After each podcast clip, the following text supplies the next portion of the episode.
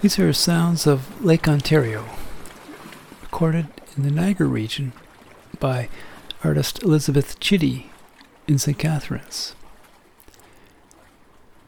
This, along with sounds from all around the world, are uh, arranged on the theme The Unquiet Earth for a special broadcast on World Listening Day, which is July 18th. That will be heard on Wave Farm and on NAISA Radio, as well as the YouTube site for the World Listening Project, who are producing and arranging this special listening event. For today's show, I discuss World Listening Day with my guests, composer Eric Leonardson from Chicago and filmmaker Raquel Castro from Lisbon. We cover the theme of the unquiet earth and also the relevance of considering sound when talking about global phenomena such as climate change, as well as the recent transformations that took place during the COVID 19 lockdowns.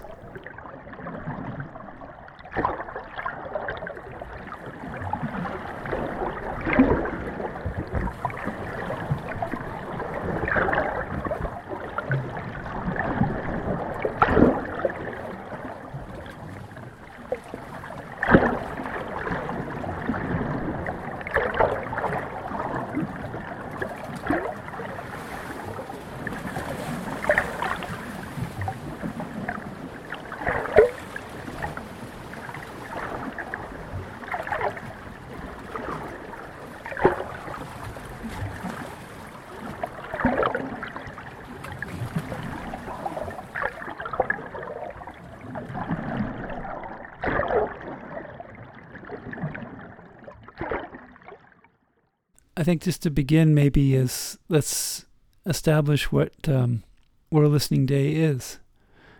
I know that it's happens on the birthday of R. Murray Schafer, uh, you know, important uh, early uh, thinker about the idea of the soundscape. Um, but what does World Listening Day mean today in 2021, as opposed to what it could have meant if it was around in the late 70s when Murray was doing his work? I think it would have been a rather mystifying and radical uh, uh, back in those days. But uh, what it means for us now uh, has probably changed quite a bit because of changes in technology. And I think um, one example of that would be the role of audio recording technologies and they're still going through a rapid process of change uh, now as we speak, uh, at least within the, the, past few years.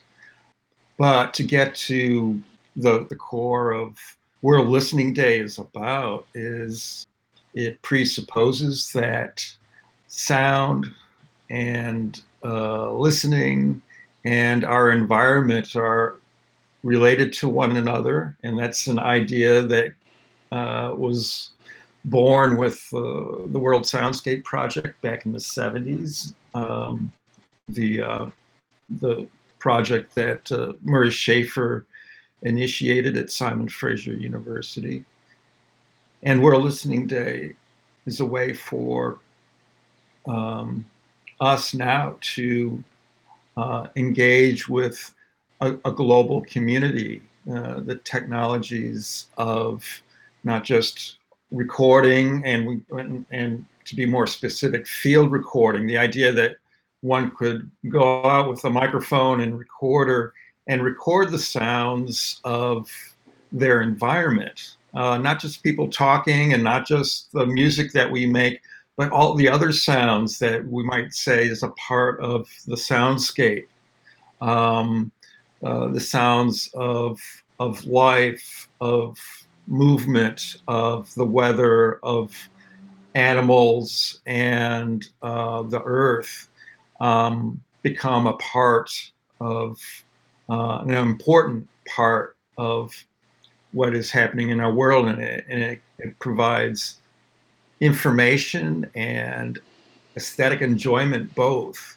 Um, and with that, uh, it's a, a, a, an important um, field of study.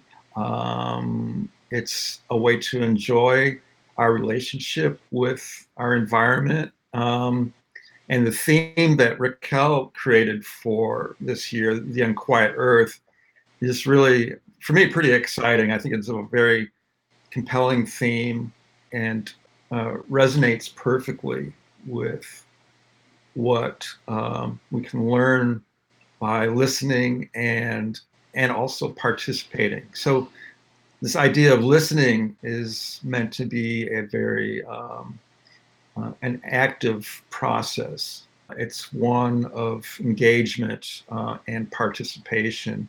So, with that, uh, the technology of the internet helps us connect with communities all around the world and make it a global event. And Raquel, for the theme, you came up with the theme for this year, The Unquiet Earth. What sparked that idea?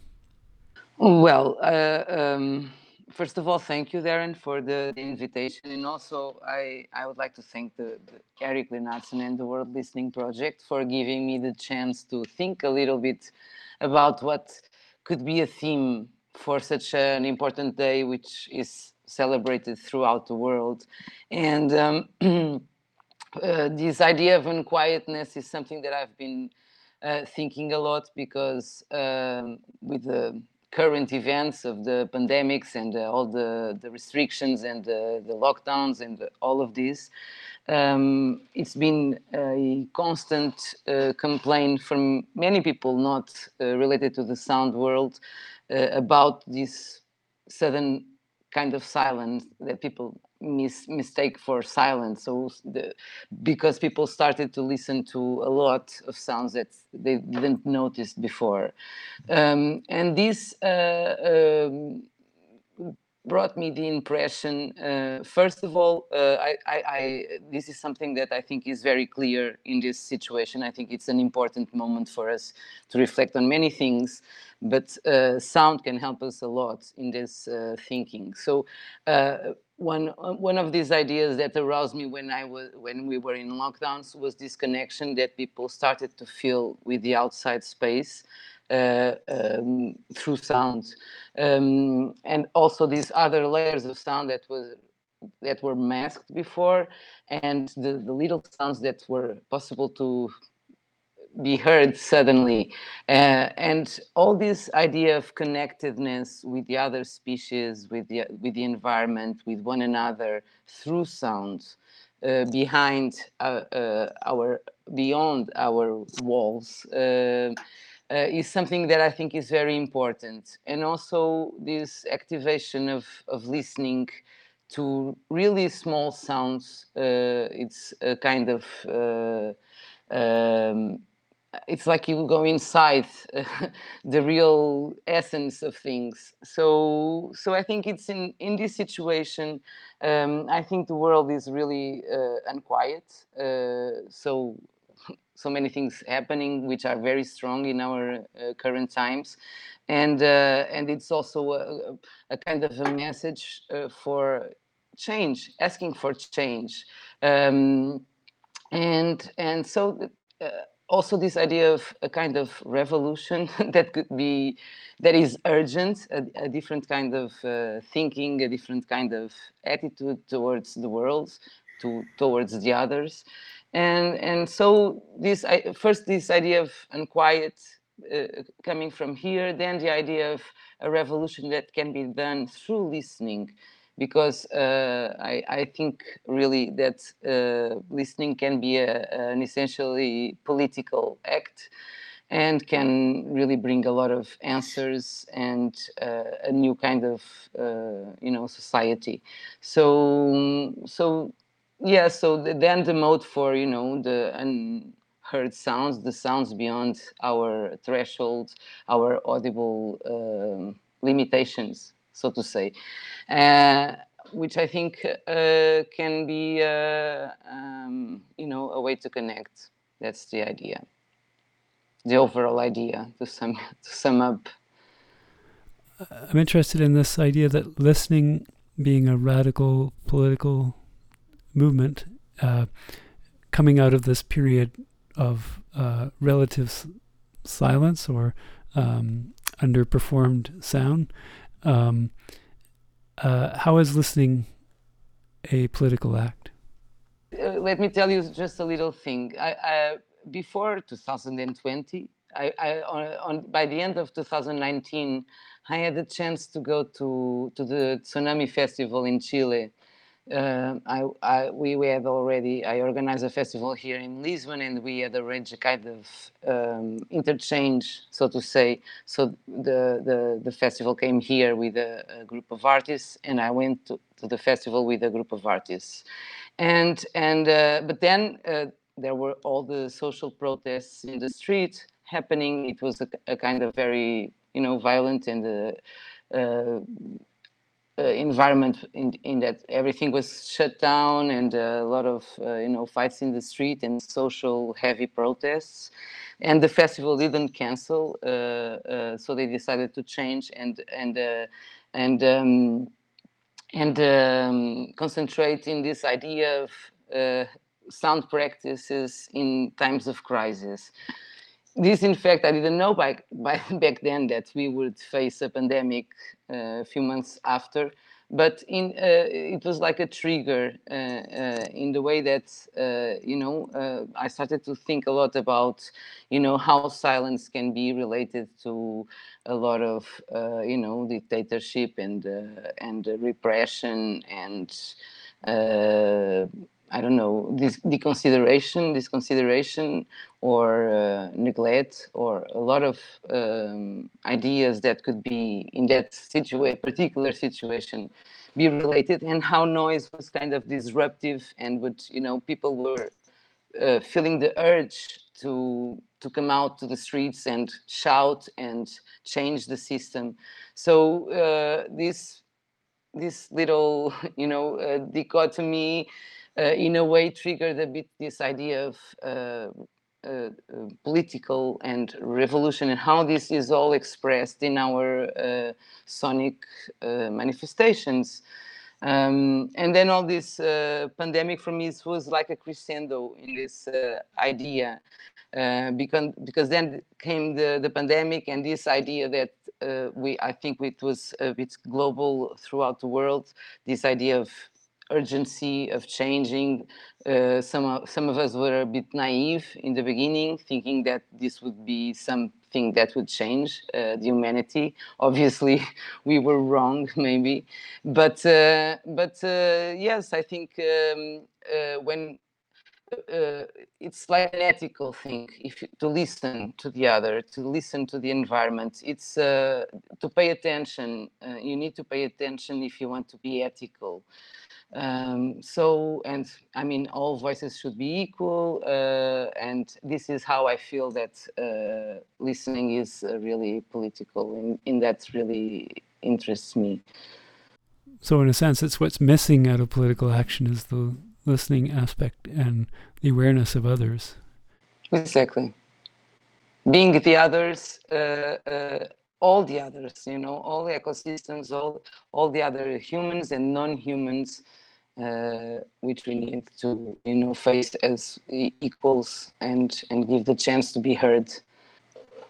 It's i've heard that memory is selective and uh, listening and memory are are are are sort of integral to our our basic uh, existence our basic survival. So um, you, similarly you could say that um, listening is selective too. So um, we're always choosing what to listen to. Perhaps uh, we could uh, think about um, uh, listening as an act of the human body, uh, the body as a sensor, uh, as an environmental sensor. Uh, we can also think of how listening connects to memory, and um, how we make choices about what uh, we value. Um, I think this could also connect to um, educating our senses, uh, the education of the senses. I believe this is uh, an underlying theme for Murray Schafer. And at the same time, Schafer's colleague Barry Truax uh, wrote uh, very clearly and, and, systematically about the, the concept of acoustic community. We're not only talking about individual bodies and individual listeners as the center of everything, but actually uh, as part of a community. So it's it's working on multiple levels. It's it does seem complex, but I think it should be very audible to us. Uh, again, once we begin to listen to it and consider it. So it's a it's an act of sensing. It's an act of being sensitive, and I think there's something inherently political about that. There's even perhaps if I could take a, a leap and say, you know, it can actually make all of us artists and and and reconnect to the artist in everyone. Uh, and I think that would be a very positive way to uh, think about it. And some of those kinds of things that can take place during World Listening Day aren't just formal concerts or that type of thing, but also uh, what we call or what's called the sound walk, which is a simple walk where the focus is on listening. What are what are some of the range of types of things that uh, will take place? um, I'm launching um, a series of sound walks organized by the Midwest Society for Acoustic Ecology. Uh, it's an organization that started up in 2009, uh, based in Chicago, but we have uh, a participation of people within the whole Midwest region, uh, or uh, much of the Midwest region of the United States, uh, which by definition covers a pretty large part of the country. And then um, the World Listening Project will be promoting a range of activities. We know of them uh, through the collection of an online participation form that uh, we we've been um, asking people to um, get online and, and fill out for us, so we know what's going on, who's doing what, and uh, when, so we can try to share that information. So there's many sound walks there and uh, we'll be um, uh, posting those on the website along with a 24 hour stream of audio and video works related to this year's theme, uh, starting up on, uh, uh, well, Chicago time would be starting up on the 17th, actually, but it would be at uh, Universal Time Code Zero on July 18th when it starts up. And so if one should happen to be um, online and in quarantine when they're not out um, participating in a sound walk, uh, they can listen to that 24 hour stream of works. So um, that's a few things right there. I know, and there's, there's many, many uh, events. Um, some are performance based, some maybe seminars, uh, workshops, and also sound walks. Now, Soundwalk doesn't have any limitations on the number of people that can participate, so something that can still happen within uh, health regulations. I would imagine. Um, are there are there different types of sound walks that have occurred, um, Raquel or Eric, that you've noticed during the pandemic than than what were considered previously? I would mention Amanda Gutierrez, that you both know for, of course. She has a very interesting uh, work connecting with a lot of uh, female sound artists that do sound walking practices in this uh, AR uh, based uh, technology which I think it's a very interesting way to to approach it. With you can do it alone and be guided, so in a way you can feel connected with with some guidance, and at the same time with all the restrictions that there is a safe environment to do it. And um, this is something that I would mention in this uh, context, for example. Yeah, um, Amanda Gutierrez and Viv Corringham are collaborating on a sound walk. I am I don't have the information in front of me at the moment, so I hesitate to give or to I don't want to give erroneous uh, information, but um, check me on this. It might be on July 16th, and it should be happening, I believe, in Brooklyn, New York. And I would say that uh, uh, Viv Corringham has a, a, a particular way of uh, doing what she calls shadow walks. So, uh, walking and listening, speaking and singing are all combined. It's sort of a uh, stage process of talking with somebody uh, that um, Viv would actually shadow, you might say, to walk with someone while this other person talks about uh, a particular site where that's of uh, importance in their memory, uh, maybe a place that's a part of their their routine or significant events in their lives, and and Viv would record them talking about the place while they walk through it and picking up the sounds of the ambience of that space as well as the uh, speech and the conversation. And then Viv would take this back into her studio and, and uh, uh, record and mix, um, as I understand, an, an, improvised vocal piece. And Viv is a uh, a vocal artist and uses um, singing and extended vocal techniques uh, to to as her her her uh, her instrument, her mode of expression, and puts these together into a uh, a recorded sound composition. So but um, together, uh, I think they're having a, a public event uh, that's involved with this. And um, I, I, would I would mention also I don't know if they are doing uh, something for the July 18th. I, I, don't know. I'm not sure if your question was about people doing sound walks in very different approaches or uh, sound walks specifically designed for the July 18th. But I was thinking about uh, uh, um, an artist based in in Berlin, Katrin Hemmler, mostly known as Katrin Nem. She she does sound walking with shoes, with these wood sole shoes that resonate uh, a lot in different environments, uh, and which is very interesting because you feel the the you know the architecture and the acoustics of of the space through the sound walking in a very vivid way and also Sam Auinger, also I think in cooperation with with Catherine, they are conducting a very interesting uh, soundwalks. He has this approach about which goes into this idea of thinking with the ears. So, for example, in Lisboa Soa, which is a festival that I organize here in in uh, Lisbon.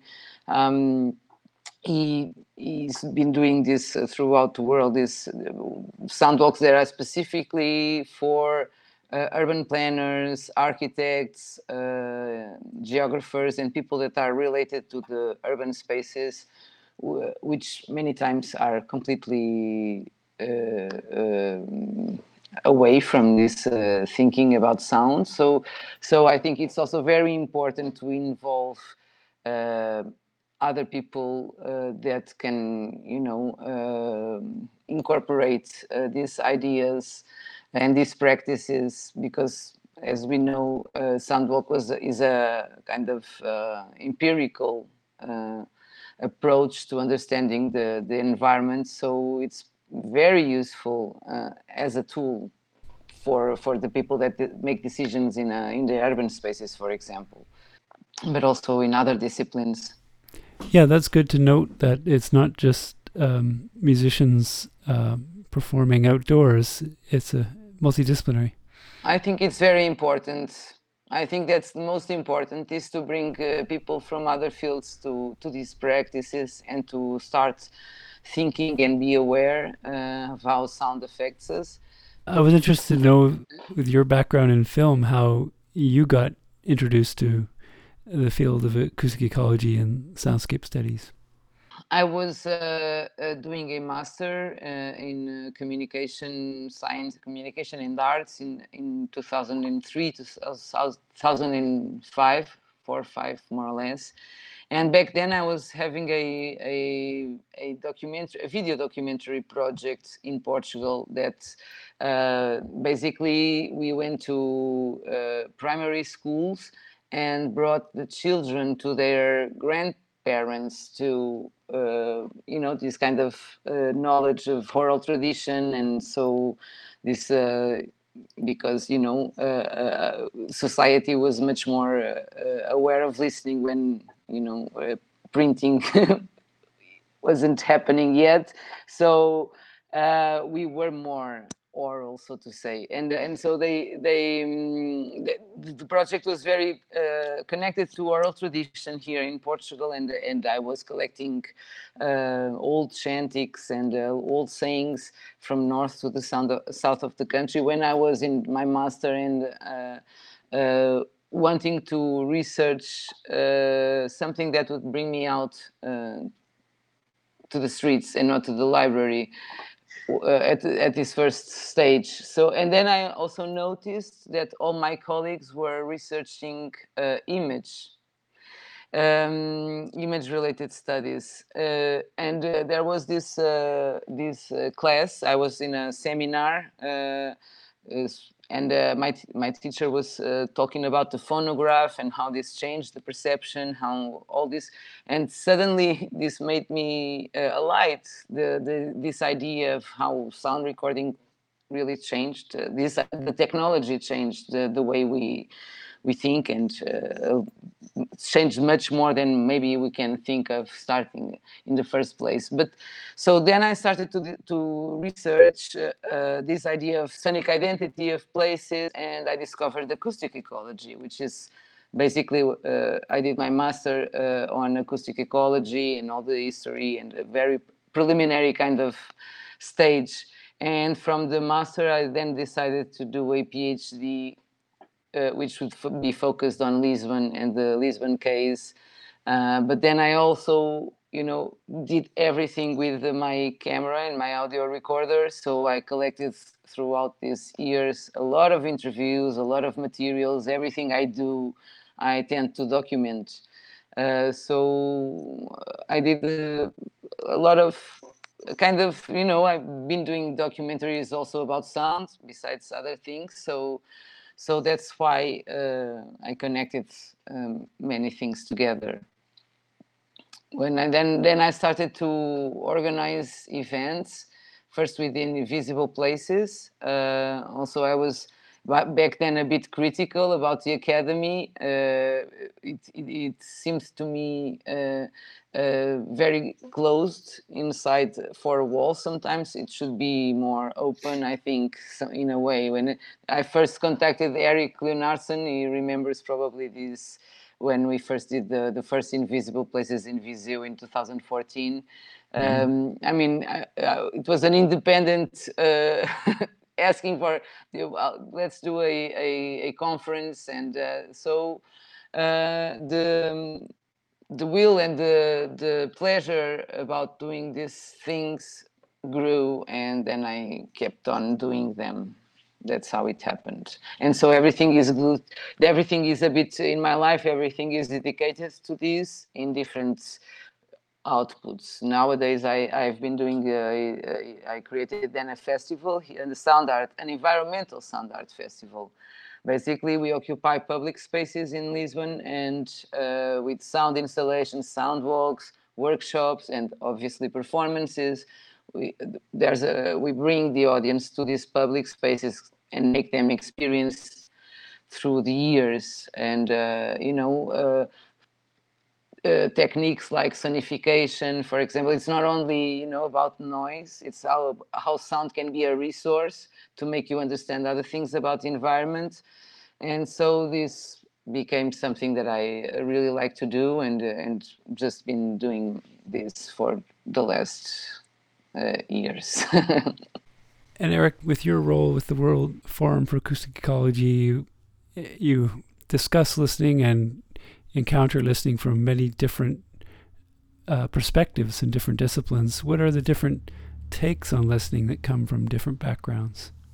Well, I I, I try to let others do the talking about listening, uh, and and I just try to make sure there's a a functioning platform for people to have the exchange of information and actually connect with one another and and have opportunities to meet and and talk about the differing ideas and perspectives and the histories of um, sonic art, acoustic ecology, sound studies, uh, et cetera, et cetera. But my experience goes back to these physical events, which we haven't been able to do for the past year uh, uh, because of the pandemic, are, are, have been really energizing and exciting ones, and that's why I get really behind. I, I get behind it, and that's why I've been drawn into this and find myself becoming head of the, the World Forum for Acoustic Ecology, and then what, with little knowledge I had to share from that, I ended up uh, leading the World Listening Project. Oh yeah, and there's the Midwest Society as well. Anyways, um, um, but it was in '93 um, as a kind of fledgling sound artist myself, an experimental musician, sound designer. You know, the, in the early '90s, where we're still trying to come up with the, the terminology. This is when I discovered uh, acoustic ecology and also all the work of the World Listening Project and this guy named Murray Schafer and his colleagues, um, Westerkamp, Truax, da da da da. And there was this uh, international group, and Darren, this is where we met in 93 at the Banff Center for the Arts. And that was when the first international conference on acoustic ecology, tuning of the world, took place. And that's where the World Forum was established. It was founded at that conference. Uh, Claude Schryer was a, a was a, a, real force behind it, kind of like, uh, and he's still contributing. You'll you'll hear Claude's work in the 24-hour uh, stream, and so uh, now it's Raquel, and Raquel is is this force is organizing things from her base in in Portugal. You know, with the 2014 um, Invisible Places conference and the one that came later, that was in 2017. 17, 20, yeah, yeah, 20, yeah. In so, really wonderful places. You know, Banff Center for the Arts is this fantastic place. Uh, I have to get back there before, before while I'm still on Earth myself. Uh, amazing place, but um, the one in the Azores and the other before that in Viseu. Those just fantastic places to, to meet and, and and all that. I think that there's uh, also the interesting thing about this field or area in its multidisciplinary nature is that it has one foot in art and one foot outside of art. And um, you can't say that about necessarily every artistic field. And uh, what makes this different? Is it because of um, a kind of a, a care to the aspect of the environment that we all experience, whether we're an architect or a musician or a painter? Uh, does it like what is it that what's the thread that binds uh, all of this worldwide activity, whether it's what's Raquel's doing in Lisbon or what you're doing in the Midwest? It's about uh, cultural change. Um, uh, the field of acoustic ecology in particular seems predominantly um, academic or populated and um, and defined by, in an academic way. But as Raquel was saying earlier, what pulled her in was being able to work outside the um, what some might refer to as the ivory tower of academia, um, and and realize that the the scientific and the creative work that is um, uh, has been and it continues on um, is not self-serving for those uh, those fields, but is uh, has uh, critically important um, ideas and knowledge for the whole work, the whole world and its populations. And when I say populations, it's not only the human populations, but it's also the non-human populations as well. You know, we're all kind of reeling and, and adapting and recovering from the pandemic, but we have a larger one with even deeper and I and I, I am gonna have to say darker uh, potential consequences through uh, climate change. And so mm-hmm. the changes that are taking place on Earth are audible and measurable uh, through sound, and and and so the research taking place, the studies, the knowledge already gained, has uh, uh, a real important uh, value and immense impact for um, uh, coping with what's uh, ahead of us and what's actually a process that's underway at this time. So it applies for everyone. Um, and one one thing I would like to be clear about is that I don't think the change can take place in a top-down manner.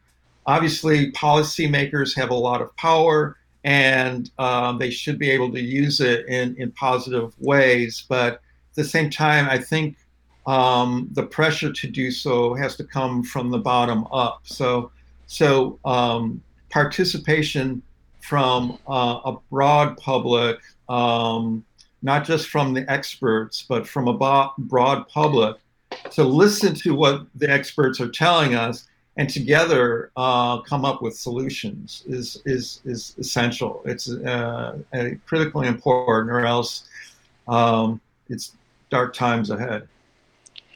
Yeah, in that sense, I think uh, sound art, uh, when it's uh, social or environmentally oriented, is an amazing, uh, can be an amazing tool to waken up. So this is something that I uh, very interested to understand more and more and more the potential because, um, I mean, there are so many uh, amazing artists doing amazing works uh, that really go into the the, the real part of the question and also mm-hmm.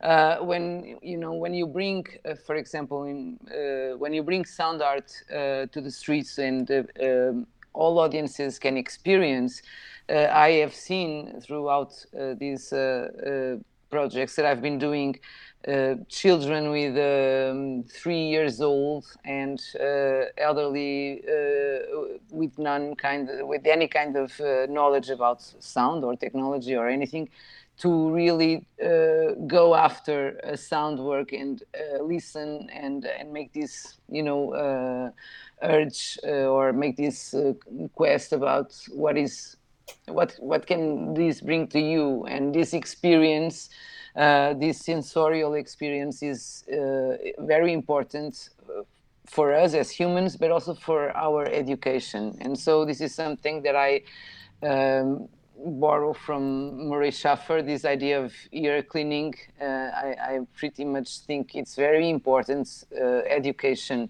and starting from early ages to to to explore this the education and and only that can really uh, change something this is what Eric uh, exactly what I agree with Eric. It's it's not from top to the bottom. It's really you need to you know uh, uh create this idea of uh, citizenship, uh, uh, which is ex- is expressed also sonically, and and that's that's I think it's very important. And I think art in general can have an, an essential role, and and can be an important tool for that.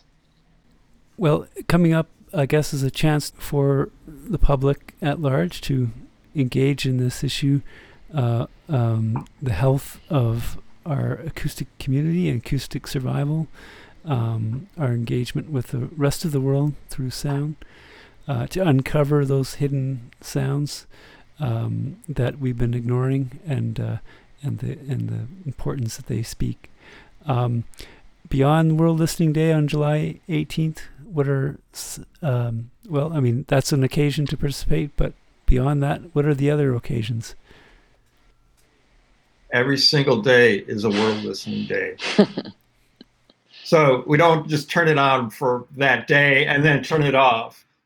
Every day. Uh, I mean, it, it's um, how uh, this sounds make you feel is is so uh, uh, elemental. Uh, I think um, uh, the next day when you wake up in the morning, what do you wake up to? Uh, is it um, is it your favorite sounds, or do you remember the sound of you had in your dreams? Um, did it, how did it make you feel? And um, if you're not happy about it, what can you do to address it? Um, I'm, I'm, not suggesting complaining, but changing things. Um, is it um, um, something that you need to learn about? Uh, are are you the only one, or is your community engaged? Um, and how does how does sound relate with all the other elements of our our environment? Uh, we think you know of of air, um, uh, the quality of our air that we breathe, which is also the medium that bears the sound and brings it to our ears. Um, but um, how do we move through through our homes, uh, through our neighborhoods, um, to where we we go to do our work? Um, are these places um, safe? Are they healthy? Uh, do you enjoy them? Sound plays its role in in all of that. So it's it's a part of everyday life. And I guess that's why the field is interdisciplinary because it touches on every aspect of our lives, which are which span many specializations. Yeah. Um, yeah. It could be it could be simple, but it can also be challenging. Uh, so one has to be able to, you know, deal with um, the the uh, the ways uh, the the emotion that it it might um, inspire. You know, sometimes it's difficult. Um, but to get started, I think is very simple. Uh, Raquel mentioned ear cleaning exercises um, as one that uh, are, are, very simple and immediate and enjoyable um, and instructive all at the same time. It's an immense field and it's very fascinating in a word. Yeah. But basically i think you know acoustic ecology is, is, a field or is a branch of ecology in general. So it's it's all about uh, you know the environment and our own uh, well-being and uh, survival and all species survival. So it's uh, something that uh, one should be aware of and um, and also through sound and also I, I think you know uh, this uh, education uh, will lead to more informed professionals from all areas that can incorporate, you know, more conscient um, practices. So it's important. It's like you know, it's important for our evolution. I, I think um, the ways that we use technology um, are um, are highlighted through um, uh, the um, the interests and concerns in acoustic ecology. So when I think about uh, childhood education, literacy, uh, social media, um, all of these things, the thread uh, connects everything together. Uh, and it's really important to be attentive to those threads, just to be um, mindful of how they're impacting us and uh, the others that we have to care for. Again, I'm thinking of children in this case. So there's an educational role. Uh, you can use sound in a in a positive way. You can also use it in an abusive way. So I, I, I think it's really important to be uh, uh very mindful of that.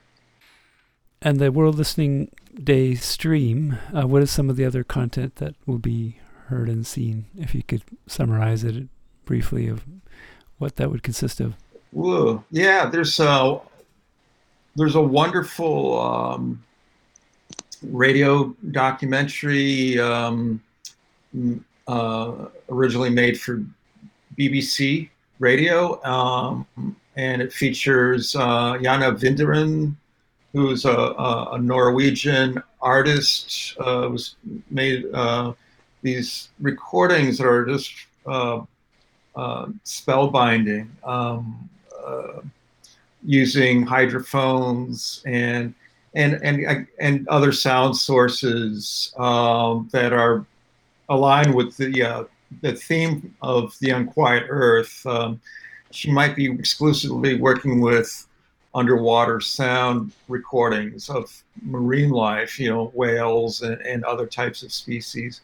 But uh, another wonderful recording is from Annea Lockwood, uh, who collaborated with uh, Bob Bielecki um, um, to record sounds from uh, the ionosphere, like you know, uh, solar uh, energy activity uh, picked up in the atmosphere, which doesn't produce a sound, but it, it creates um, electromagnetic and um, um, other sounds in the radio spectrum that can be um, transduced or transformed into in audio to hear.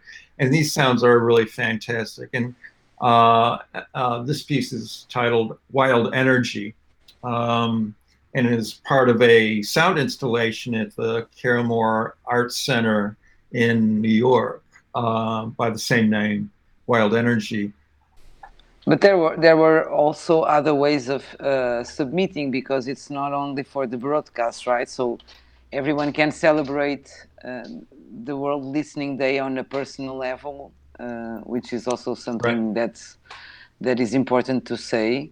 Um, and I think uh, uh, many people do, and not not everyone uh, go into the uh, or submit or apply. Also, what is really important to have one day dedicated to anything, is because sometimes that uh, um, that thing uh, is very neglected and so that's why it's important to you know celebrate one day but it's not to to concentrate everything in a single day. The importance of the day is to raise awareness. Uh, so i think that's the real objective is is to bring listening to the to the center of the of our you know uh, concerns.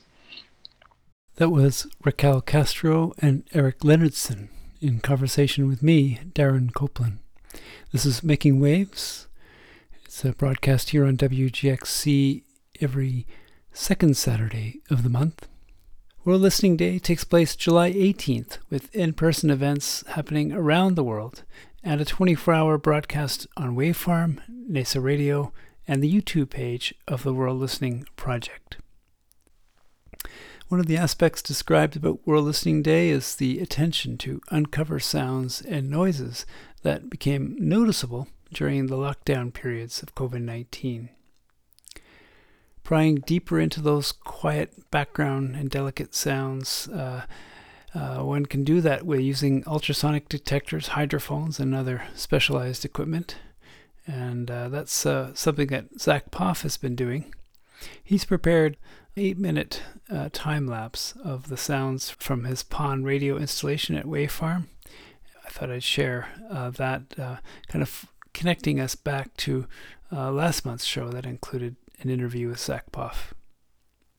You've been listening to Making Waves, and we'll be returning to these airwaves one month from now.